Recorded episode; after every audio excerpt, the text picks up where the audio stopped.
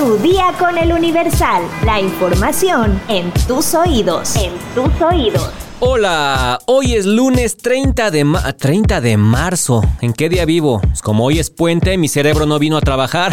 hoy es lunes 20 de marzo de 2023. Así es, inicia la semana bien informado. Recuerden que en Spotify ya se abrió una sección de preguntas y respuestas donde ustedes pueden escribirnos y decirnos sus comentarios acerca de este podcast. Ya empezamos a recibir los primeros, pronto leeremos unos aquí y les enviaremos saludos. Mientras tanto, sigan dejando su opinión y ya lo saben, cuando escriban digan, entérate. Nación. Con un lenguaje religioso rayando en el fanatismo, adultos mayores repartieron en el Zócalo un panfleto donde compararon al presidente López Obrador con Jesucristo y amenazaron con desaparecer a los periodistas que hablan mal de él. Sobre Pino Suárez y en la calle a espaldas del edificio de la Suprema Corte de Justicia de la Nación se instalaron al menos dos puestos similares a los predicadores de algunas religiones para repartir el folleto de una cuartilla y orar por el presidente. Doña Mari, de unos 80 años, con una gorra de morena, entregó a diestra y siniestra cientos de ellos donde indicaba todos los malos pensamientos que tengan y que por medio de los periodistas que se venden por unas monedas de plata, como en el tiempo de Judas, tiempo final como el Apocalipsis, serán desaparecidos. En el papel se hizo referencia a las acusaciones de congresistas republicanos norteamericanos contra el gobierno mexicano, donde pidieron estar alerta porque los quieren destruir. Adultos mayores repartieron este mensaje con lenguaje religioso durante la concentración a la que convocó el presidente López Obrador en el Zócalo Capitalino el pasado sábado 18 de marzo. Metrópoli. A Sahara N., la menor señalada por la muerte de la estudiante Norma Lisbeth, fue vinculada a proceso este sábado 18 de marzo, así lo dio a conocer la Fiscalía del Estado de México. Pero, ¿de qué delito se le acusa? Según informó la Fiscalía del Estado de México, la joven fue arrestada en su casa ubicada en el municipio mexiquense de San Juan Teotihuacán para ser trasladada al centro de internamiento Quinta del Bosque. A Sahara N. fue acusada por el delito de homicidio calificado de acuerdo con el artículo 302 del Código Penal Federal, se considera homicidio al acto de privación de la vida a un ser humano para causarle la muerte. Sí, así de redundante como se escucha, ya sea por voluntad propia o negligencia, y se tipifica de distintas maneras. Doloso cuando es cometido deliberadamente, involuntario, derivado de una acción negligente o preterintencional. Esto es cuando la intención del agresor era provocar lesiones pero no matar. En el caso de Azahara, las autoridades determinaron que existe una circunstancia que agrava el hecho, por lo que fue considerado como homicidio calificado porque, según la ley, se considera en situaciones como riña o duelo, por emoción, responsabilidad correspectiva, con consentimiento de la víctima, violencia de género o feminicidio.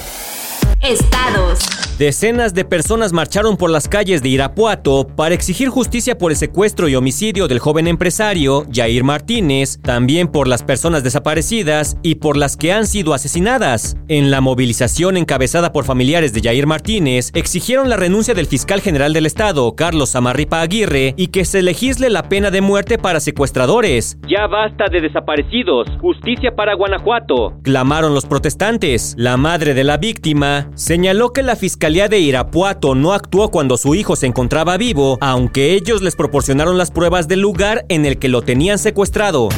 Fin de semana violento en Tlaxcala. Ataques en distintos municipios dejan cinco muertos y tres heridos. Por cada uno de estos hechos ocurridos el fin de semana, la Procuraduría General de Justicia del Estado informó que inició las respectivas carpetas de investigación. Atacan a policías en zona centro de Celaya. Un oficial muere y otro está herido de gravedad. Tras la balacera se implementó un operativo de seguridad y búsqueda de los probables responsables que se extendió hasta la madrugada de este domingo. La madrugada de este domingo se registró un enfrentamiento entre un grupo armado y personal militar en el municipio de Pinos, en Zacatecas. En dicho enfrentamiento, los soldados lograron rescatar a varias personas que llevaban detenidas las personas armadas.